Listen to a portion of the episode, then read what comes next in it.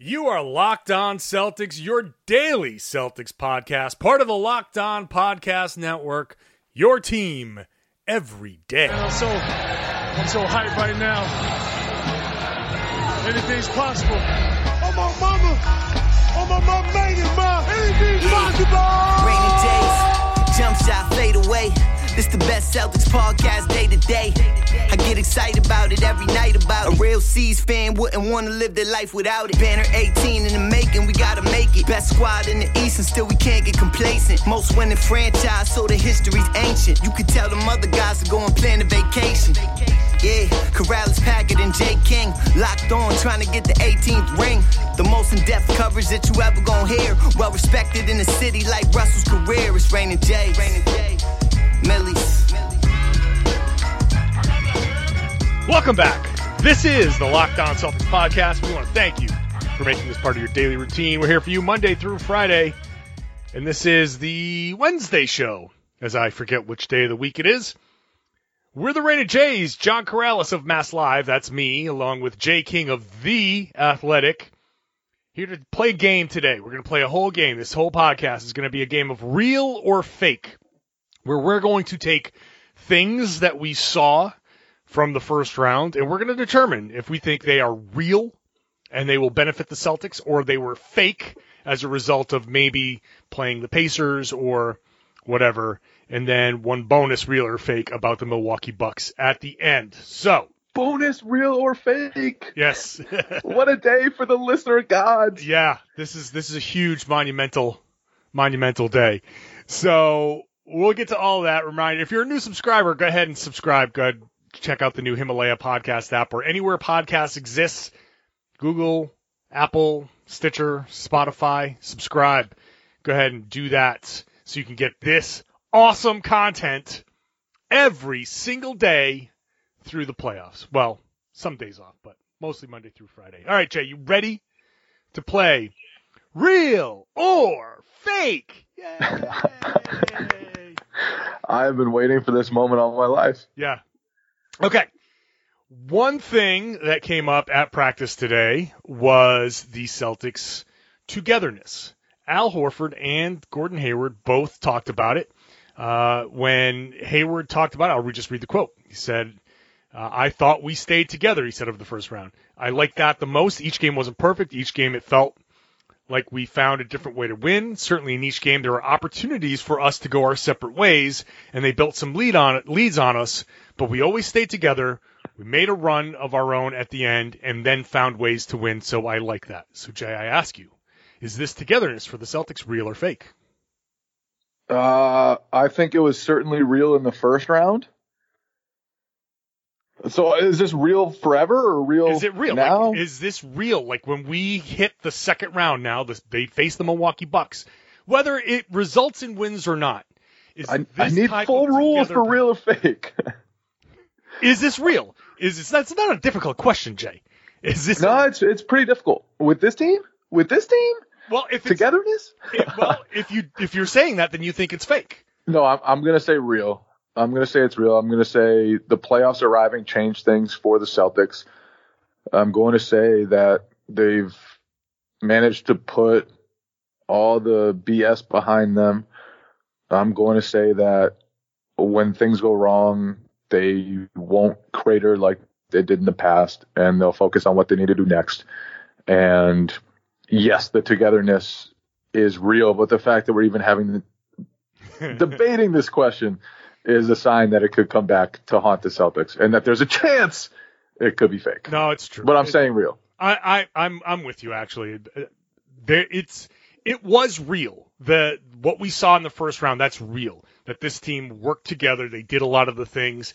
Like Gordon Hayward's not wrong when he says that um, they had their opportunities to go their separate ways, which is just kind of a, a way to say there was a lot of selfish play and a lot of guys jacking up selfish shots uh, in the in the regular season. There is, of course, the possibility that when they face some real competition in not that the the, the Pacers weren't really they're still as as bad as they were offensively they're still a really good defensive team so let's let I do want to put that out there but there there was never, never, never a threat of them, the Pacers, making a big run in the fourth quarter. Whereas the Bucks, when Giannis is on the floor, even if you go and you make a little run, a little five point run or six point run, Giannis can can come back and score ten straight points. So that's this is just going to be a completely different level of opponent. The question is, can it stay real when that level of opponent is in front of them? Yeah, I think it's more than that. I think if you make a mistake against the Pacers, it it barely hurts you. Like, Right, right. They go on a small run. If you make a few mistakes in a row against the Bucks, if you turn it over like the Celtics did in round one, if you leave a guy for three, if you don't help enough on Giannis, if you're in bad positioning, every little thing can kill you against the Bucks. And and like you said, that that's that's when the Celtics are going to get tested. That's when the resolve is going to get tested. Not not in the Pacers series. When although you know what, they were down double digits in the fourth quarter one Sure. game. They were down in the second half every game, and and in the high leverage moments they they won those regularly. But it's a totally different series. They're they're playing against the MVP. I don't know if anything from the first series will carry on to the next, but I do think that the Celtics are together. I agree. So we'll see. It, it, the, the difference in these two series, it, it, may not be enough. They, they can still play together, and it may not be enough. As long as they're trying to make the next right play, as Brad says, then that's that's the togetherness. Okay. Speaking of Gordon Hayward, real or fake is the aggressive Gordon Hayward that we saw, especially down the stretch in Game Four. The guy who tried to dunk on Myles Turner but had it wiped out by a BS offensive foul on Aron Baynes. That guy who was attacking, throwing up layups, trying to get to the line, is that guy real or fake? he better be real for the Celtics' sake, because this Bucks team is the toughest to score against in the paint, and I know in some ways that lines up well for the Celtics because they take so many jump shots, and they rely so heavily on three pointers, and some of the things that they do best is, are what the Bucks try to give up. So in some ways that matchup lines up well for the Celtics but this is going to be incredibly tough for them to score the easiest points. And there are going to be times when they need to stop a run, and the Bucks are are switching screens, and the Celtics need somebody who can put his shoulder down and get to the free throw line, put his shoulder down, get to the get a layup. And Gordon Hayward is as good on the team as anyone when he's right. And so they're going to need that out of him. I, I think when when he's at his best, when when he plays well, they're very tough to beat. And I, I do think they're going to have to downsize a lot in this series. They're going to have to play Al Horford at the five in this series, and Gordon Hayward's going to have to, I assume, defend Giannis sometimes, and that's going to be a bear. And they're going to need him to be really good. They're going to need the erotic city lineup to be really good. They're going to need everybody to be really good because the Bucks are damn good squad. Yeah, uh, number one overall seed in the NBA. Yeah, that'd be a that's a damn good squad. Uh, I I do think that Hayward is for real, at least in the sense that he's like he's back, he's feeling good, he's feeling confident. His ankle is still. I mean, I'm sure he still has things that he needs to do, and a summer will still benefit him and and, and bring him to uh, another level. But this Hayward is the best Hayward that we've seen all season long, and this is definitely for real. That that attacking mentality is for real, and that's something that we didn't see, and we didn't really see up until the very end of the regular season. So I, don't want to overblow it by saying the Bucks have never seen this level of uh, Gordon Hayward, and it's going to be a big like, wow, how do we handle this? They'll figure it out pretty quickly because even if it does surprise them, it's that surprise is only going to last for what a half, a quarter. Even if it lasts for a whole game, it's not going to be a significant impact for the um, for this series. Now, I Hayward, the big thing for him is is whether he's going to be able to knock down the threes uh, attacking the rim and all of that stuff. That that's all going to be great. Um, he should be aggressive. My my big question is how how accurate is he going to be, and if he is going to uh, if he can hit at a good clip, then that that is what can significantly change the series because uh, that is something that they didn't have necessarily, and to have one more guy against the defense that is kind of built to kind of give up the, uh, a bunch of these threes, if he can be one more guy that's accurate from deep, that that would be really uh, really important. Yeah, I think their three point shooting, unless the Bucks drastically change what they do, which I guess is possible, the Celtics are going to have a lot of three pointers in this series. They averaged more than 40 three point attempts against the Bucks during the regular season. They had one game where they had 50 something three point attempts or made 50, or made 24 of them a franchise record. Like after that game, Marcus Morris said it felt like they were taking practice shots. Yeah. And and the Bucks the Bucks have given up more made three pointers. They gave up more made three pointers during the regular season than any other team. So their scheme lends itself to, and their personnel, I guess, with Brook Lopez at center, lends itself to those wide open threes. So Marcus Morris is going to have to hit. Al Horford's going to have to hit. One thing I think is really important is Al Horford's three point accuracy Mhm. because it's kind of been under discussed, I think, that he dropped from pretty deadly last season to now just like an this season he's been a pretty average three point shooter. And if if he can make the Bucks pay regularly for leaving him open at the line, then that that punctures them. And and that will make them change things, whether it's coming out a little harder on him and maybe opening up drives, or sitting Brook Lopez on the bench and surrendering some of their rim protection. So I think Horford's three point shooting in this series is going to be a big deal, and Marcus Morris uh, to to some extent too. Although I, I I don't think the Celtics will run as many pick and pops through him. His, three point shooting will also be a big deal. Okay, let's take a break and come back with more real or fake when we come back here on the Locked On Celtics podcast.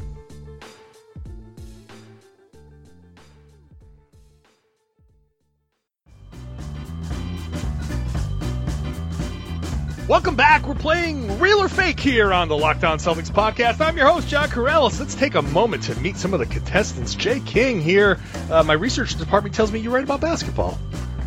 I, I do write about basketball. Yes. And, uh, is, this a, is this something that we should know about? Is this? Uh, Uh, no, no, I'm a nobody. So no, this is not something we should know about. okay, But it's real, not fake. it's real, not fake. Great. Well, glad to have you aboard this game show today, Jay. Let's get to the next topic, which is Kyrie Irving's mood. He's been in a good mood lately, and Terry Rozier has said multiple times during the course of the regular season, when Kyrie's happy, we're happy, and things go well.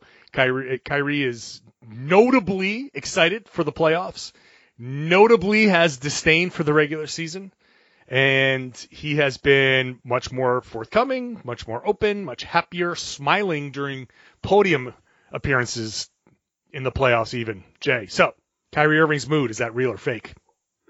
I think that's real. I think there was a period of the season when he was frustrated, maybe a month or so in the middle of the season, when he, for whatever reason, he just wasn't happy with how things were going. The team was was up and down. Uh, some of the questions from the media about his future seemed to bother him. Some of the some of the leaks um, about or speculation about his future from sources and whatever seemed to bother him, and and he wasn't wasn't very happy. But I, I do think that's changed, and it it changed before the playoffs came. It changed. I, I don't know how long before the end of the regular season, but he's he's definitely had a, a different outlook on things lately, and I do think that's a big deal. Um, first of all, because the Celtics need him to play great, but second of all, because they need everybody else to play great. And if your star is being surly and frustrated, then it can have an effect on everybody else. And he hasn't been like that at all lately. So, yes, real. Yeah. I would also agree that that's real. Uh, and he- now, there are skeptics. There are people who are cynics that will say that some of it's, uh, I don't know, performance. I guess I've heard I've heard kind of people mumbling about that. But you know, he's out there. He's he's given he's you know dapping people up. He's giving the hugs. He's he's laughing with them. I think he genu- genuinely likes being around this team, and that that stretch was something that like he hates. He, he well, let's he hates the media or he hates the um the grind. He hates people doing what you're doing right now. exactly exactly. Exactly. Guessing about why he's Guessing happy or exactly, unhappy, right. or whether he's right. unhappy. No, but he does. Yeah. He hates. He hates. He does hate the media for whatever, like all of that stuff. Um, and and yeah, it's hard to say what he's happy about. Other than it's pretty obvious that he's happy about being in the playoffs. And he loves the playoffs. He- loves series. he loves series. He's a big fan of series. Uh, so I, I, I would say that at this time, like he's he's definitely in a good mood. He's going to be in a good mood, and he he appreciates a good feel out game one, and he appreciates a good adjustment and and going out there and, and trying to show what he's made of and show what this team is made of. So uh, that's that's good. And you're right. I think these the, the team the team feels more comfortable around him when he's you know not being uh, he- when he's not in a bad mood over whatever it was that he was in a bad mood about. Moving on. Next, Jaylen Brown. Jaylen Brown, who was inserted in the starting lineup, who had a pretty good defensive series for the most part against the Indiana Pacers and had one series where he shot the lights out. He has been pretty good in that starting lineup. So the question now is, is Jaylen Brown's performance and his acceptance of maybe getting a, a few fewer shots in that starting lineup, is that real or fake? That's real. That's real. I mean, he had a 15.5% usage rate in round one, which is very low, especially for a guy who last year averaged 18 points per game in the playoffs and was featured against everybody. Um, got as many touches really as he wanted. It- It's it's been a big adjustment this year for him. Going in the starting lineup is a new adjustment. Um, but yeah, he's he's bought into what the team needs him to do. I think he's been bought in for a long time, months now. So yes, real. I would tend to agree. We're agreeing a lot, and a lot of this is real. I guess that's kind of the point of this podcast.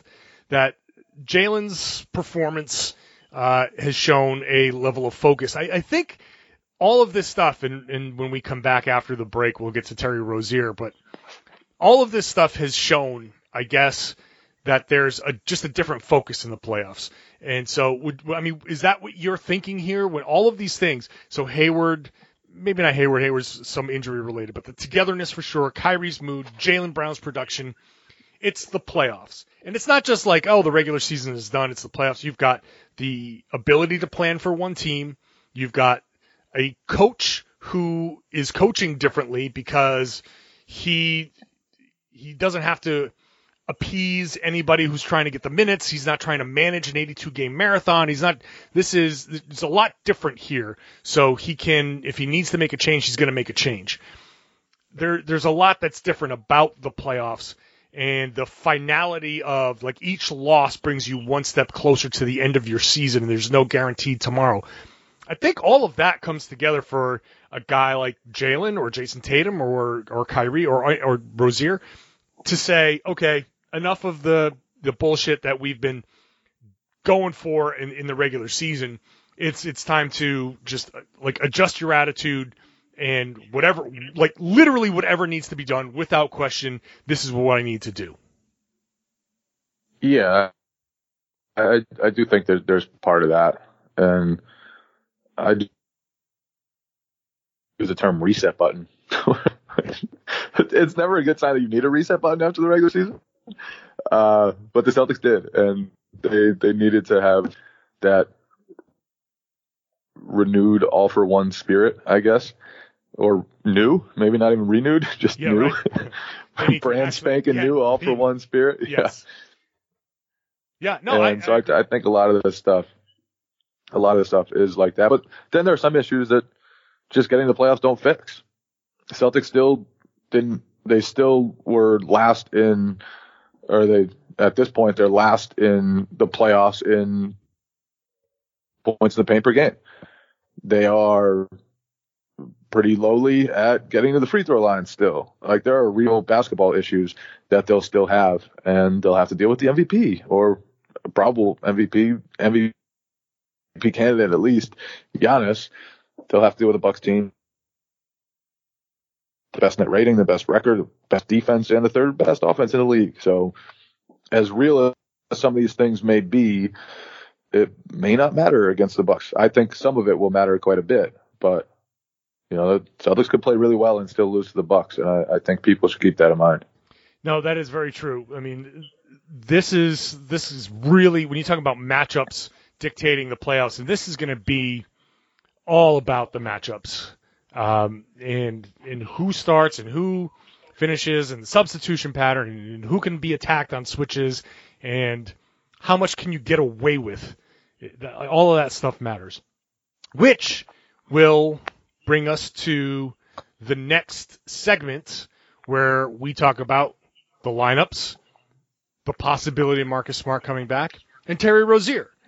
And if you are a new listener and you're enjoying this format of the podcast, please go ahead and subscribe. Use that Himalaya podcast app. They take your interests and curate your interests into podcast suggestions, and it's a very intuitive app. Go ahead and download the Himalaya podcast app. Subscribe to the Locked On Celtics podcast. We'll be right back with more real or fake.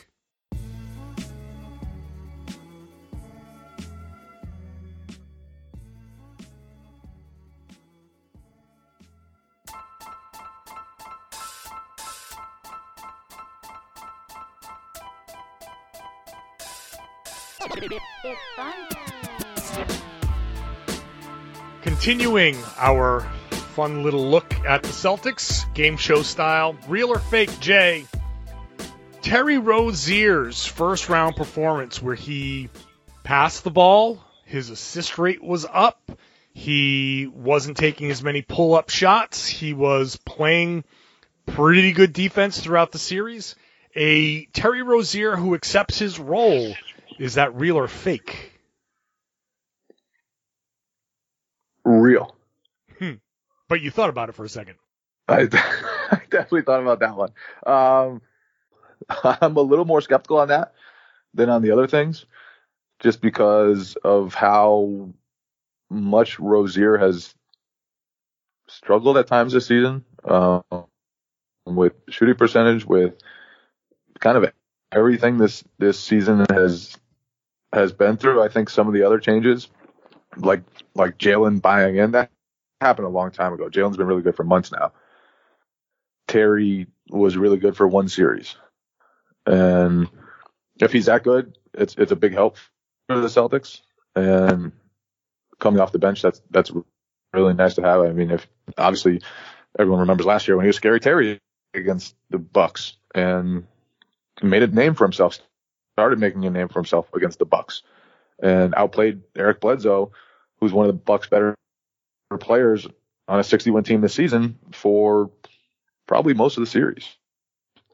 So if if the Celtics can get a locked in Terry Rozier, who's focused on doing the little things and rebounding and and picking up full court and kind of just bothering the Bucks, then uh, again that that's a big deal.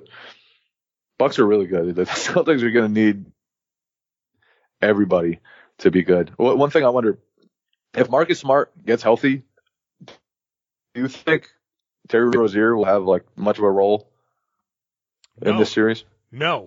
So why don't we why don't we use this to transition? Let me let me get my thoughts on on on Terry Rozier, and then we'll we'll kind of bring that into Marcus Smart, and then we can we can kind of retest, we can revisit this. So uh. I think that Terry Rozier, the first round was real, like that was legitimately buying into his his uh, role. My fear about the second round is that he might get caught up in the Eric Bledsoe, Drew Bledsoe thing, and it might just trigger him to get back into some individual stuff. And we don't need Terry Rozier to go into any sort of uh, role, uh, like like a, a, a battle, I should say. Uh, so what we need is for Terry Rozier to continue doing what he's doing. So it's mostly real, but uh, it's it's I, I could be fooled. Like this could be like one of those imposter tweets that you see from someone who's like Woj ESPN, but like the the O is a zero. And it's like, oh man, I can't believe that, you know, whatever. And you retweet it and you're like, damn I can't believe I fell for that. Like this could very much be that type of thing from Terry Rozier. So uh, I'm saying it's it, what we saw in the first one was real, but uh, it, it very well could be not. Uh, if Marcus Smart comes back, then I think he takes all of Rozier's minutes, and Rozier gets the DNPs. And so let's let's transition into that. Real or fake? Do you think Marcus Smart, his progression? We saw him at practice. He was jogging lightly on the treadmill. He did a little bit of shooting. We'll call it shooting. He he jumped like a half inch off the floor, so that's technically a jump shot. Um, he was starting to work on his lateral movement. Obviously, nowhere close to a return right now, but there's where the series is believed to begin on Sunday, and they may have to spread it out depending on how these other series go. Do you believe, Jay, real or fake? Real or fake? Marcus Smart will come back in this series. At some point, yes, I do believe that's. r- I, I probably would have said differently before today, based on what he said a few days ago. And he said he was still jogging, could be a couple weeks away. Well, he was jogging today. Yes. with, with his shirt off, overlooking the Celtics practice court. And that was a step I didn't foresee coming this early. That seemed like major progress compared to where he suggested he was just a few days ago. Now, he was very clearly ginger, not ginger, but he wasn't allowed to do much when he was shooting. He was barely jumping for his shots. He wasn't, hadn't moved out to the three point arc, at least when we were watching. But the fact that he's on a treadmill again and the fact that he's Marcus Smart makes me think that at some point during this series we'll see Marcus Smart. I I don't know what that will mean. I don't know whether he'll be available for a few minutes, a few spot minutes. I don't know whether he'll regain a starting position, come off the bench, what what the case may be. But this series will start in almost a week and could go you know if it if it's a long series it could go a couple of weeks so i i think we'll see marcus smart at some point but i could be wrong there too brad stevens was was quick to say marcus smart's still a long ways away Yeah, I'm I'm kind of torn on this. I'm gonna say fake. I'm gonna I want to temper expectations. I just don't know that he's gonna be able to come back and play at the level that he needs to play, and that it's you know the four to six weeks. Well, this is week two, so we're still two weeks away from like we're we're going into week three. So by the time the series starts, like game one will essentially be three weeks. So that's one week before the earliest timeline, and still two weeks or three weeks before the end of that timeline. So even though he's lately jogging, that's it's very straightforward, and the oblique turns the body, so you can still move. It's great that he can move and jog forward, but he's not really doing any twisting motions. That's going to be the next step for him, and I, I'm pretty sure that that's that's going to be still more, much more difficult than what he was doing today, which was great. you just talked me out of it it's fake he's not coming back so, all right. So then we got to figure. I, I, I just, I, I do believe that they're going to just try to go with, like, they're not going to bring Smart back early. Uh, I mean, may, maybe a game seven, but I, I doubt it. So, I, I, I do think it's going to take a little while. All right. So, but again, you asked the question before. If he comes back, I, I think Rozier mostly gets phased out, uh, unless unless Brad decides that he wants Rozier in there with some, you know, t- to give Kyrie a little bit more of a break. But then it's probably going to be like two minutes before and after a quarter, so like a little four minute stretch, so eight minutes, ten minutes maybe. Uh, but I, I think he mostly gets phased out. Okay. and and some sometimes the Celtics like going with two really quick guards. So some sometimes Kyrie and Terry could be a duo that like, okay, Bledsoe's going to guard one of them, good luck with like Sterling Brown on the other. Right. And you know, so we'll see. It, it's all matchups, and so much so much of this is, is based on matchups in the playoffs. That's that's why I think this is going to be such a fascinating series because there there are so many matchups that I think will be fun and really interesting to see what the coaches decide and what the teams do to try to take advantage of their own strengths. That brings us to the final question. Jay, excellent segue.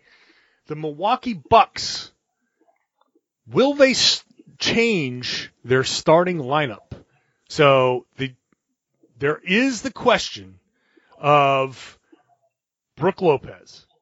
And we're all talking about how Al Horford can play Brook Lopez right off the floor. Well, if an idiot like me and an idiot like you can can come up with that, then I'm pretty sure Budenholzer is going to be like, hmm, I wonder if there's a different way to do this. So, will they start Giannis at the five? Jay, real or fake, the Bucks will change their starting lineup. uh, Jay literally Um, has a stroke on a podcast. I'm gonna go real. I think they'll have to, They I- have to change I- the starting lineup. uh, but they could be fake. I, so this is if the Bucks play the way they've played most of this season, and Lopez is dropping back, and Horford is popping, and Kyrie is running pick and pops. It's going to be so tough for the Bucks to guard that matchup, those two guys right there. During time that Horford, the 44 minutes that Horford and Lopez shared the court during the regular season, the Celtics were plus 28. And that's that almost seems impossible because the Bucks won two of those three games. Horford only played two of them, but the two we played were both really close, and he was still plus 28 over 44 minutes against Lopez. That was at the center. I I do think the Celtics will have to play him at center, and I don't know. Maybe, maybe they'll find some other way to neutralize the, Celtics pick and pick and pop. Maybe they can. Can they, they? They probably cannot get away with switching Brook Lopez onto Kyrie uh, under any circumstances. But the Celtics have struggled with some switching defenses in the past. I I, do think at some point they'll probably need to switch it, but I also think that puts a lot of stress on them because as good as they've been, their wing players aren't like particularly talented. They don't have many two-way talents at the wing. They're going to be relying on Pat Connaughton, Sterling Brown until Malcolm Brogdon gets back. The the wings on their team, like it's not a superbly talented group of wings. Now Giannis is the maybe the greatest wing alive if you count him as that. Maybe count him as a big man. But if he's playing the five, that really stretches them thin, I think. And and there are guys, including Nikola Mirotic, who can do a lot of things. There are guys that the Celtics can target, I think. So every decision comes with a trade off, and the Lopez Horford matchup, that to me is the most fascinating matchup in the playoffs so far because of just the the clashes in style and the clashes in scheme and I, I'm I'm really intrigued to see how the Celtics try to take advantage of that and pick it apart and how the Bucks react. I, I agree with almost everything that you said, except I'm going to say fake. At least in Game One, I think the Milwaukee. Yeah, I don't think they'll change it for game one. Yeah, I, okay. So I- I think game one, Milwaukee's going to say, look, we're the number one seed. We're the best team. We are, we won all of these matchups, although I don't think there's much from the regular season that you can take from the three games that they played. They're just, it's so many different variables, but, uh, I, I think you say, if you're Budenholzer, like you, Lopez has started every game this he's played this season. So you just go with what has worked. And then if it doesn't work, like if you lose game one and it's so blatantly obvious that the only reason that you lost game one is that Al Horford played Brook Lopez off the floor, and because he wasn't there to protect the rim, the Celtics drove, they got to the basket, they drove and kicked, then then he will make a change. I don't even think he'll do it in game two because I'm going to bet that he'll think of other things to do before that, and he'd rather see what happened during the regular season kind of continue. I will though say that it, there's it, it's kind of like this is kind of like a half and half thing that just going into the series, it feels like making that change will be inevitable, and that getting him on the bench and matching him up with Aron Baynes in those lineups would be the the best thing for for the Bucks. Which then what what do you do then? The next chess move is you just don't play Aron Baynes. That you just don't run any bigs out there at all besides Al Horford, and that that means that there's just nowhere to match up against uh, for for for Brook Lopez, and you just play a lot more Mook. Maybe this is the sh- Shimmy at the series where Shimmy- five. well, may, I mean, you, why not? I mean, why not use him for like 10 minutes here or there? I mean, this is all about the how much how much time can you buy without hurting the team, and if you have forced them to make an adjustment like that, changing your entire starting lineup that got you to this this well not entire, but you know what I mean. Um, and you can get five minutes of Semi in a quarter and and see if it buys you enough time to to like to get Al Horford back in, like why not? And if if Mook can do the job, if Hayward can do the job, if you have different combinations of wings that can get in there and kind of create so much chaos uh, defensively for the Bucks that you can't even put him on the floor, then that's that's a big big win for the Celtics. So uh, I, I think the Cel- the Bucks may may need to adjust their start, starting lineup and and may may get to a point where they can't play Brook Lopez at all. Oh, no Brook Lopez point. No Brook I don't. Lopez. I don't think it'll get to that point. He's been so good all season. He, he's one of the bigger reasons that they have the number one defense, Of course, but he's also like and he's so so huge to the spacing that allows Giannis to be. I mean, he's going to be incredible anyway, but that that has allowed him to flourish even more than he already did. Yeah, I, I mean, look, he's got. I'm looking at his plus minus across the league. So he's got four negative plus minuses. Okay, Oklahoma City's one game. We'll just throw that out. Phoenix, he was a minus 11.9. I don't know what that necessarily means. Toronto and Boston. So, I mean, I think everything else has been a positive plus minus. Not that that means a ton, ton, ton, but like there, Boston, Boston is a, a bit of a matchup issue for for him. And uh, like I like I said, I think Boston's chess move is DNP Aron Baynes and Al Horford plus going small is a significant issue for them. Now they could also make some But- changes.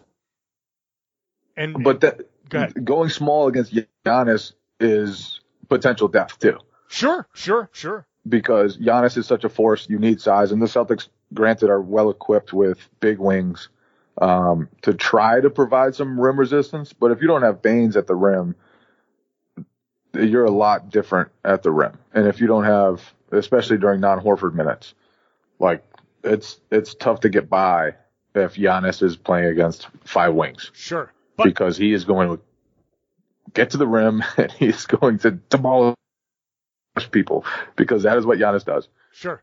I, I think y- you can also take the approach of and not let him get to the rim. You're still going to try to resist. You're still going to try to pack the paint against him, but also stay stay as close to home as the like. Don't help. Do not help off of him. Just stay close enough to the paint. Maybe try to entice him to take more jumpers, but at the same time, if he if he gets 40, okay. If he gets 50, okay. That but do not let Khris Middleton and Eric Bledsoe and all these other guys do not let them go off. Like Giannis is going to be Giannis, that's fine. But this is going to be like a bend don't break. And if there's a if Lopez is so key to what they're doing defensively, then you got to find any way you can to take him out, even if it means sacrificing some things on your own defense, because then it becomes use all of that offensive talent that you have. You know, obviously, you know, Kyrie, Tatum, Brown, all those guys that can just get to the rim now. And Giannis is going to be the only rim protector, which means if he's out there worrying about protecting the rim, then he's not out there against Al Horford, which means there's going to be some open shots there. And it's also going to potentially mean, potentially, possibly, that if he's the only rim protector, then he's going to be getting fouls. And if he's in foul trouble, then that changes a lot of what's going to happen in this series. One thing that I think could be pretty big in this series, and I don't know which way it will swing, is whether Giannis can guard Horford post ups. Yeah. Last last year, Horford was very successful against the Bucks with post ups, even against Giannis. And if if he can continue that, then some of the Giannis at the five lineups will have less success. Some of the possible switching ways will have, will have less success. What what would what would you think about like I I don't know. I, I'm trying to think of possible ways like out of the box ways the Bucks could try to guard things. I don't uh, but I I don't think Brook Lopez will get totally played off the court. I I do wonder how he'll hold up against Horford in particular. It- It's, it's, He's be- he's really like Brook Lopez is one of my he's been one of my favorite players to watch this year because it's just insane how much he's improved. And as a shooter, like he'll shoot step backs and and yeah. like sidestep fadeaways and It's stuff. wild. As a It's seven footer who used to just live on the block, he is he's one, he's been one of my favorite players to watch all year, and I do think his value is is very high in almost any matchup. But Al Horford in particular is kind of built to give them fits, and I'm sure Mike Budenholzer has been thinking about that all year long. Mhm. Mike Budenholzer, like as far back as October, was probably like, okay, we, we got a chance to be incredibly good, but how the hell are we going to stop Horford and Kyrie when it comes to it? And so I'm sure he's got some ideas on how to potentially hold up in that matchup. Well, we, we've been He's a lot smart. He's a lot smarter than I am. Yeah, yeah, yeah, yeah. I mean. I agreed with that very, very vociferously. um, we've spit, we've been spitballing a lot here. I don't know, like some of the things that I've been throwing out there. I don't know exactly how it's going to work out, but we're going to take a couple days here to, to catch our breath, or at least a, at least a day to say, all right, let's think about some of this stuff. We'll leave this podcast there. So hope you've enjoyed this real or fake. We'll come back. I'm also going to try to do a crossover podcast with the Locked On Bucks folks, so we can get kind of the other team's perspective heading into the game one, which we still don't know if it's going to be Saturday or Sunday. But uh, guessing, everybody's kind of guessing Sunday, so we'll see. Uh, but until then, we'll get back to you on some of these things. We'll we'll we'll talk out some of these adjustments and kind of see if we can map things out a little bit. Hope you've enjoyed the show. Hope you've enjoyed it enough to subscribe. If you're a new listener and you're just coming over, maybe you're a Bucks fan, or maybe the playoffs have inspired you to start listening to podcasts, whatever it is, appreciate it. Subscribe on the new Himalaya podcast app or on Google, Apple Podcasts, Stitcher, Spotify, wherever you get podcasts, wherever podcasts are available, we are there. All of you regular listeners, a five star rating and a good written review helps us out a ton, and we appreciate those of you who have done that already. And of course, share the podcast, spread the word, tell everybody listen to the Locked On Celtics podcast here on the Locked On Podcast Network.